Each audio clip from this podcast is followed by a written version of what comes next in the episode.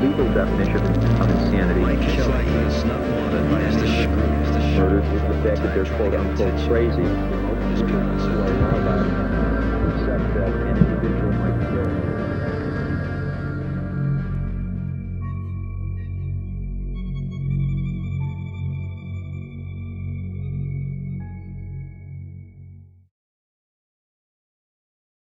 Здравейте и добре дошли в трети епизод от Пурпурни следи. Аз съм Вяра, вашата водеща, и днес ще се впуснем, или по-точно ще разгледаме досието на един сериен убиец, който има много странен подход и метод на действие. Бях загледала неговата история преди години и имах огромно желание да я споделя с вас, защото нещата, които този мъж е извършил, са доста различни от а, обикновения шаблон, който виждаме при серийните убийци. До някъде днес ще засегнем темата, и то не до някъде, а напълно даже, тъй като неговите убийства са били такива, ще засегнем темата за сексуален фетиш, сексуален фетишизъм, който, да ви кажа, не се споменава толкова често. Ако случайно чувате някакъв далечен страничен шум, това ми е климатикът, защото ако го изключа, ще замръзна и няма да е особено приятно за мен да разказвам и да се потопя в атмосферата, ако ми е студено. Затова да знаете какъв е този шум. Ако изобщо ще се чува, ще се постарая да направя настройките на подкаста така, че да не се чува толкова много, но докато не се подобри времето, в момента времето е много-много студено все още, ще трябва да стоя на климатика. Просто няма как. И аз копнея за лятото, обичам лятото. Той е един от любимите ми сезони всъщност, но до тогава ще стоим на климатика. Серийният убиец, за който искам да ви разкажа днес, е Джери или Джером Брудос. Предполагам, някои от вас са чували за него. Ако сте гледали Mindhunter, препоръчвам ви сериала, ако не сте, но той е изобразен в един от епизодите. И това е един от най-най-добрите сериали, които аз съм гледала на криминална тематика. Ако случайно си търсите нещо, което да гледате, почнете Mindhunter, няма да останете разочаровани. Мисля, че огромна част от сериала, даже по осемдесет или деветдесет процента от сериала е вдъхновен от истински серийни убийци с реални престъпления, които са се случвали, и самият сериал просто е прекрасно, перфектно направен. Преди да започнем с днешният случай, искам да ви кажа да затегнете коланите, защото важат абсолютно всички предупреждения, които казвам всеки път, когато или съставям криминално видео, или работя по подкаста и ви разказвам случай тук. Ще говорим за доста тежки теми, ще обсъдим некрофилия, ще обсъдим сексуални тематики, сексуален фетишизъм. Този подкаст не е насочен към деца, съдържанието не е насочено към хора, които не смятат, че тези теми ще им бъдат тежки, и продължавате напред с всичко, което ще ви кажа днес, на собствен риск. В края на шейсетте години на миналия век в Орегон, Джером Хенри или Джери Брудос убива най-малко четири жени и използва мъртвите им тела за своите извратени фантазии. Джером Хенри Брудос е роден на тридесет и първи януари хиляда деветстотин тридесет и девета в Южна Дакота. Имал е тежко детство, което не е очудващо за един бъдещ сериен убиец. По-голямата част от серийните убийци, като процент, са имали тежко детство. Естествено, има изключения, както във всяко нещо в живота има изключения, но този Джери не е изключение. Майката на Джери е искала по-точно да й се роди момиче и по тази причина не е обръщала абсолютно никакво внимание на сина си, пренебрегвала го е и също така го е омалважавала. Семейството му често е сменяло своето местоживеене, докато Джери е бил дете, и те са прекарали известно време в Орегон, в Калифорния и в Южна Дакота. Странните черти и харесвания на Джери започват да се проявяват още в много, много рана детска възраст.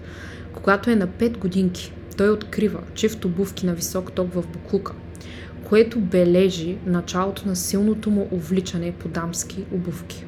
Когато майка му обаче го намира с обувките, той по-точно ги е носил, обувал ги е, се разхождал из къщата с токчета, тя ги взема и веднага ги унищожала, защото най-вероятно е помислял, че това, което сина ти прави, просто не е редно. Но това не помага по никакъв начин. И този фетиш на Джери, който той е имал за дамски обувки, продължава да расте с годините. той започва да става и по-дръзък в своите действия, в своите увличания. Едното нещо, което е направил, е да открадне дамско бельо от съседен дом, когато никой не го гледа. С пренебрежение от страна на родителската фигура в живота му, Джери започва да развива все по-тъмни фантазии, предимно включващи насилие над жени, което по-нататък ще ви обясня защо е. Мисля, че някои от вас вече са се досетили. И е само въпрос на време, преди той да започне да действа под влияние на тези мрачни мисли, които е изпитвал.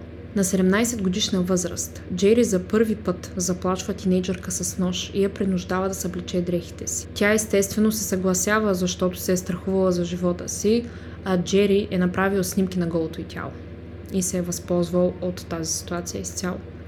Някои доклади сочат също, че е пребил, но това не е сигурно. Не успях да намеря със сигурност информация, която да потвърждава или да отрича, че Джери е посегнал физически на това момиче, но това му е била така наречената първа атака. И така Джери започва да дебне местните жени като тинейджър, които са живеели в квартала му. Подобно на Тед Бънди, той в тинейджърските си години се е разхождал през нощта и се е опитвал да намери жени, които се събличат, за да може да ги наблюдава, което е доста обезпокоително поведение. Джери всъщност е нападал тези жени, като ги души до безсъзнание, след което взема обувките им, открадва обувките им и избягва с тях. Сигурно най-вероятно е чакал точният момент, примерно изненадвал ги е в гръб, след което ги е събарал на земята и ги е душал. За тези нападения Джери е откаран в психиатрична клиника в Орегон за период от девет месеца, но все пак през това време е имал възможност да посещава училище през деня.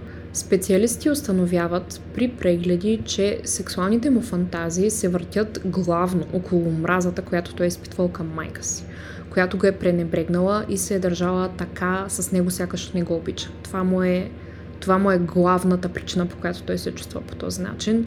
Искал е един вид в неговият ум, поне така го е разбирал, да й отмъсти по този начин. Установено е също така, че Джери тъй омраза към женският пол като цяло. Въпреки всичко това обаче, Джери успява да потисне мрачните си фантазии и мисли достатъчно дълго, за да завърши гимназия и да стане електронен техник, което не всеки сериен убиец успява да направи.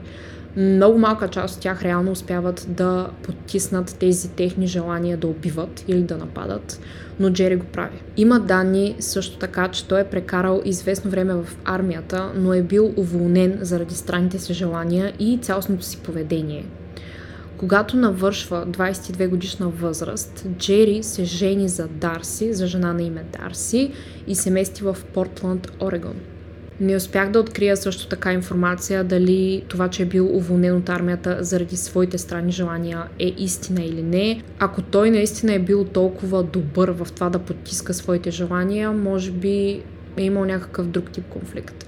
Двойката, Джери и неговата жена Дарси, дори имат две деца, но странното поведение на Джери не стихва. Джери е изисквал от жена си да върши домакинската работа чисто гола, с изключение на чифт високи токчета, докато той и прави снимки през това време. Това може би няма да ви прозвучи толкова странно за една двойка, която за пръв път, нали, сега те първа се оженила и може би мъжът има някакви такива странни желания, но ако не присъстваха другите обезпокоителни негови действия, това най-вероятно щяхме да го приемем като някакъв тип а, игра. Приблизително по това време обаче той започва да се оплаква и от чести мигрени и така наречените периоди на затъмнение или изпадане в безсъзнание. Казва, че симптомите му са се подобрявали само ако извършва нощни нападения и краде обувки и дантелено женско бельо. Тези двете неща на всеки му е ясно, че нямат абсолютно никаква логическа свързаност, но Джери казва, че по този начин единствено се е чувствал по-добре. Джери дори е имал така нареченият травеститски период. Уикипедия описва думата травестит като личност, която се облича в дрехите на противоположният пол. Джери е използвал създадената от него женска персона като форма на защитен механизъм или така нареченият вид механизъм за бягство или на бягство. Може би са ви познати тези механизми, ще ви дам малко по-често срещани примери, Например, репресията, което е потискане на емоции. Другото по-често срещано е изолация от всички останали, когато, примерно, не се чувствате добре и не искате да разговаряте с никой. Също така дисоциация и прочие. Неща, които отвън изглеждат като ненужни и ненадежни, естествено, ако сте стабилни психически. Това нещо ще ви изглежда сякаш тези хора се самонараняват или правят неща, които не ги карат да се чувстват добре. Но за човека, който е зле в този момент и тяхната психика, това са може би единствените начини и единствените механизми, единствените начини и единствените механизми, по които те могат да се предпазят. Смята се, че Брудос е нападнал жена за пръв път, вече сериозно, през хиляда деветстотин шейсет и седма. Той е проследил една дама до вкъщи, само защото са му харесали обувките, когато я наблюдавал. Успял е да влезе в къщата и след като тя заспива, нападнал я е в съня й, след което е удушил до безсъзнание и е изнасилил. След нападението Джери се тръгва, като взема със себе си някои от нейните обувки, няколко чифта. Брудос е свързан с това престъпление всъщност на много по-късен етап.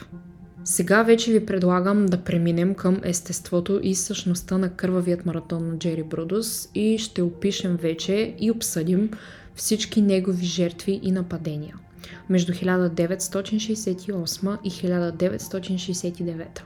Това е периода, в който той е върлувал. Джери Брудос по това време убива четири млади жени и се опитва да атакува други две, но за щастие, за огромно щастие, е неуспешно. Първата жертва е Линда Слоусън, момиче на деветнайсет години, продаващо енциклопедии от врата до врата. Тя се е отбила в дома на Брудос на двайсет и шести януари хиляда деветстотин шейсет и осма. Той я залъгва, че има желание да купи енциклопедия от нея и я примамва в мазето си, докато съпругата и децата му са били в къщата. Тоест Джери е доста смел. Джери удря момичето по главата с дървена дъска и я удушава. След смъртта й, Джери облича момичето в различни модели женско бельо и обувки, естествено, които е откраднал също, разбира се. И след това поставя тялото й в провокативни пози. Снима я и ако това не е достатъчно, отрязва левият ти крак с ножовка. С това негово отвратително действие, Джери започва да колекционира така наречените трофеи и държи крака на момичето във фризер, като по-късно си прави цяла колекция. Той захвърля тялото й в река Уиламет. Втората жертва е Ян Сюзан Уитни, двайсет и три годишно момиче, чиято кола се поврежда на магистралата на двайсет и шести ноември хиляда деветстотин шейсет и осма. Брудос я забелязва и предлага да я закара до дома си, за да извикат помощ. Той не се сдържа обаче и още в колата я удушава с кожена каишка. След като я убива, я изнасилва. Джери е държал тялото на Ян да виси на скрипец в гаража му за няколко дни, през които се е обличал в дрехите на момичето, снимал е тялото й и е правил секс с него. Тук вече се проявява и некрофилията му. Етиологията на некрофилията все още е доста слабо разбрана, особено във връзка с сексуалните убийства или сексуалните престъпления, където тя по принцип се забелязва по-често. Биологичните теории предполагат, че силното главоболие, ако помните, Джери се оплаква от чести мигрени и тежкото пиене или прекомерната употреба на алкохол. Джери също така умира от рак на черния дроб, което със сигурност не е случайно и това е доста интересна информация. Могат сами по себе си да предизвикат аномалии на темпоралния лоб, който също се свързва с други парафили по проучвания. Аз смятам тази информация за много интересна и според мен прекрасно приляга неговият мозък и начина, по който той е виждал света. Но Джери не спира до тук. Той отрязва едната гърда на втората си жертва и прави от нея формичка или глобус, която да използва като прес-папие. Някъде намерих информация, че е използвал смола, за да направи това нещо, но не мога да ви кажа дали със сигурност е била така. Тялото й захвърля в същата река, като го връзва обаче за парче желязо, за да не изплува уж. Заедно с тялото на Ян, Джери изхвърля и крака на Линда, първата си жертва, който вече е бил изгнил. осемнайсетгодишната Керен Спринкър е третата жертва на Джери, отвлечена от паркинг и заплашена с пистолет на двайсет и седми март хиляда деветстотин шейсет и девета. Брудос е бил облечен в женски дрехи по време на тази атака. Няма нужда да ви казвам, че по това нещо се проявява, че той наистина е тежко болен, защото като свържем неговото минало, неговото странно поведение, вече нещата наистина започват да ескалират, пък и плюс това имаме две жертви. Той я завежда в гаража си по обичайният начин, насилва я да пробва обаче колекцията му от бельо и да позира докато я снима. Начинът, по който я бил, е отвратителен, обесил я на вратата. Брудос е злоупотребявал с тялото на Керан няколко пъти и е отрязал гърдите й, за да си направи пластмасови форми от тях. Не мога да ви кажа за какво са му били. След всичките му гаври захвърля тялото в същата река, но този път го завръзва към шестцилиндров автомобилен двигател с найлонов шнур и го хвърля в реката. Този найлонов шнур на по-късен етап се оказва доста така важен детайл и елемент от този случай. Последната и четвърта жертва на Джери е двадесет и две годишната Линда Сали, отвлечена от паркинга на търговски център на двадесет и трети април хиляда деветстотин шестдесет и девета. И както ви е ясно вече, Брудос се завежда по същия начин в гаража си, където я изнасилва и удушава, след това отново злоупотребява с тялото й. Този път обаче е решил да не отрязва гърдите, защото били твърде розови, и това е в кавички, по негови думи. И вместо това е използвал електрически ток върху трупа в опит да го накара да скочи. Опитал се е да накара тялото й да скочи, това също е по негови думи, но не успява в това начинание. След което се отърва от тялото по познатият начин. Джери, както ви казах, е имал още два опита за нападение, но за щастие те са неуспешни. Момичетата са Шарон Бут на двадесет и четири и Глория Джейн Смит на петнадесет. Те се спасяват. Освен всички зверства и изручтини, които ви споменах и които той е правил с телата на тези момичета, е известно, че Брудос също е обувал високите токчета на момичетата, които е убивал, и е мастурбирал след като извърши убийство. Тоест, наистина тук си говорим за човек с много, много болен мозък. И със сигурност просто знам, че след тези неща, които ви описах, много от вас се чудят как за Бога жена му Дарси Брудос не е разбрала нищо от това, което се случва. Дарси е била наясно с фетиша на съпруга си към женските дрехи и обувки, тъй като той често ги е носил из къщата. Очевидно обаче Дарси е пропуснала редица много тревожни знаци и е пренебрегнала години необичайно поведение от страна на мъже. Джери често е забранявал на Дарси да излиза от къщата или да влиза в определени стаи без неговото позволение, което е супер странно. Брудос е инсталирал и интеркомна система, за да може Дарси да поиска разрешението му всеки път, преди да се качи на тавана или да отиде в гаража, където вече ви е ясно, че той е изнасилвал, измъчвал и в крайна сметка убивал жертвите си. Когато е разпитана от полицията, Дарси казва, че никога не е чувала нещо необичайно да идва от някоя от стаите. Ама изобщо. М- не знам дали... Аз не знам дали вярвам, възможно от страх да не е искала да говори, но все пак. Дарси Брудос също така е знаела, че съпругът ѝ често напуска дома им късно през нощта и се връща с дамско облекло и обувки, които със сигурност не е купил. На всичкото отгоре, тя също е знаела, че Джери, съпругът ѝ, има такава специална тъмна стая, където е изваждал снимки на голи жени, реално на неговите жертви, обаче не знам, не е смятала тези неща за странни и по... никога не се е свързвала с полицията. По някаква странна причина абсолютно никога не е осъществила контакт с властите. И сега мога да ви кажа, че аз се чувствам отвратително и много ме е яд на Дарси. Още повече, че има две деца в тази къща и тя по никакъв начин не е... Не знам, толкова да е било страх, може да измисли начин да се свържи с властите. Най-малкото да предпази собствените си деца, ако вижда странния начин, по който се пруга и се държи. Аз не смятам, че е страхът ти трябва да надделее в тази ситуация. Хората би трябвало да вземеш по-разумното решение. Ако не е за теб, ако теб те е страх, поне го направи за децата си, защото не се знае. Тези деца реално живеят в една къща със сериен убиец, нямат никаква представа, и то баща им.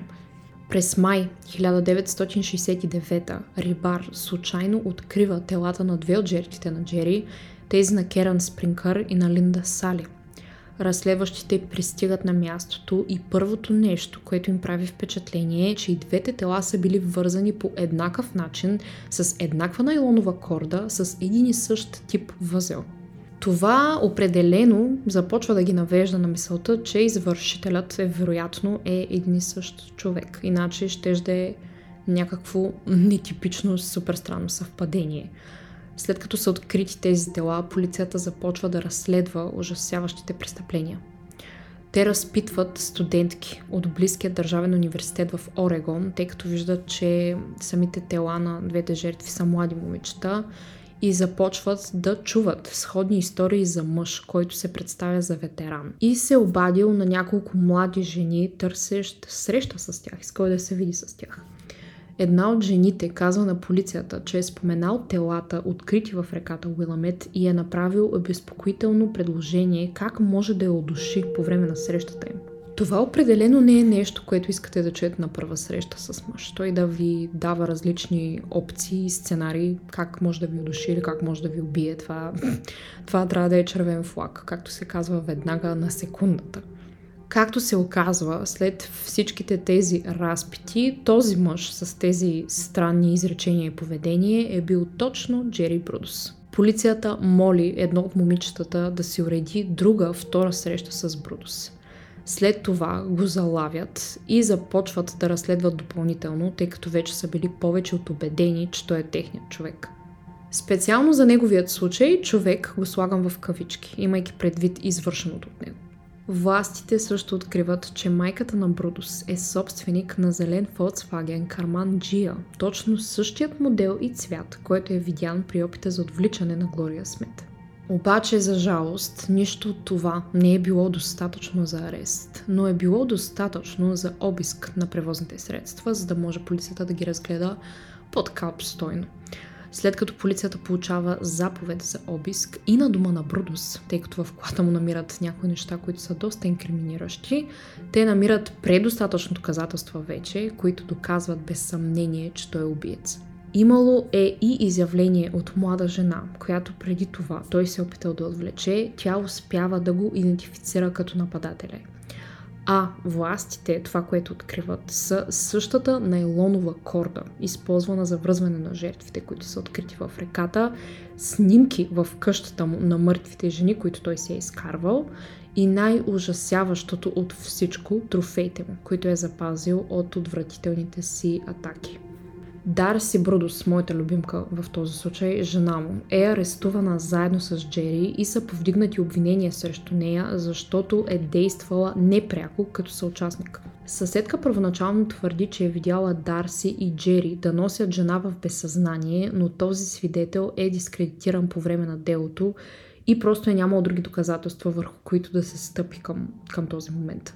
Колкото и странни да са нейните твърдения, че нищо не е видяла, наистина няма кой знае колко доказателства срещу нея, които да помогнат реално тя да бъде осъдена. Обвиненията срещу Дарси са прекратени. Просто нейното дело изцяло е прекратено и тя не е осъдена за съучастничество. По време на разпит, Брудос признава и за четирите убийства, както и за други по-ранни опити в отвличане и по-ранните му нападения. Когато официално вече го приемат в затвора, охраната открива едно неочаквано косвено доказателство, което кара Джери да изглежда напълно виновен. Ако досега са имали някакви съмнения, вече тези съмнения са изчезнали.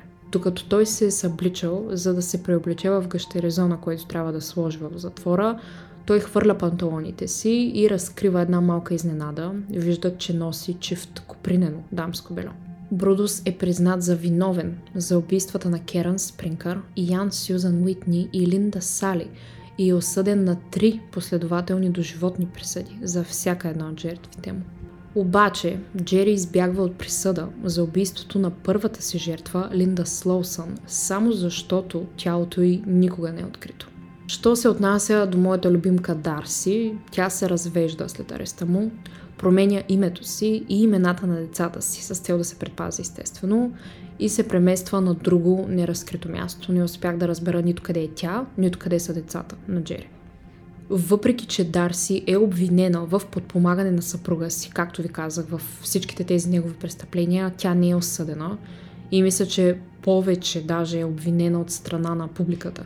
Мисля, че публиката има доста повече агресия и гняв към нея, тъй като тя, ако се беше намесила, можеше да спре тези неща изобщо да се случат. Тя нищо не е направила. Не бих искала да я оправдавам. Опитвам се да нямам пристрастия, когато говоря за криминални случаи, но има и такива моменти, в които и аз се ядосвам.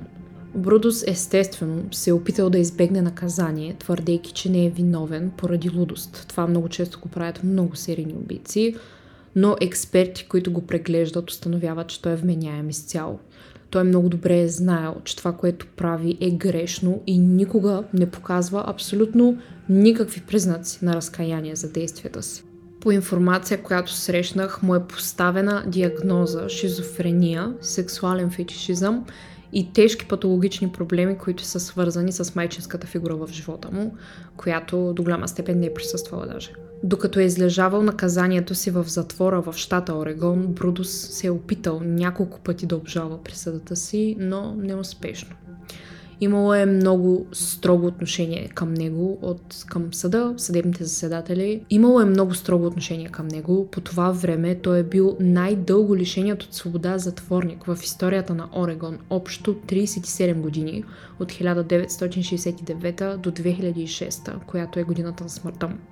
И естествено, поради естеството на престъпленията му и странните му фетиши, са регистрирани десетки инциденти, при които Джери Брудос е бит или изнасилван от други затворници.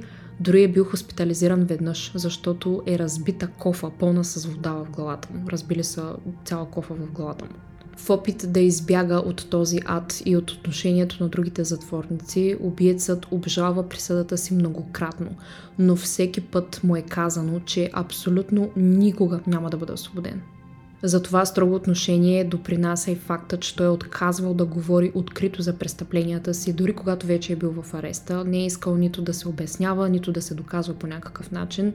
И властите са мислили, че след тези начални признания, които той е направил, едва ли изобщо си дава сметка какво е извършил и не проявява никакво разкаяние. Затова казва, че е вменяем. И той като цяло просто не е искал да говори за престъпленията си. В затвора и в комуникацията си като цяло е бил много свит, тъй като постоянно е бил обект на насилие заради нещата, които е извършил. Джери Брудос умира на шейсет и седем годишна възраст на двайсет и осми март две хиляди и шеста от рак на черния дроб, както ви казах.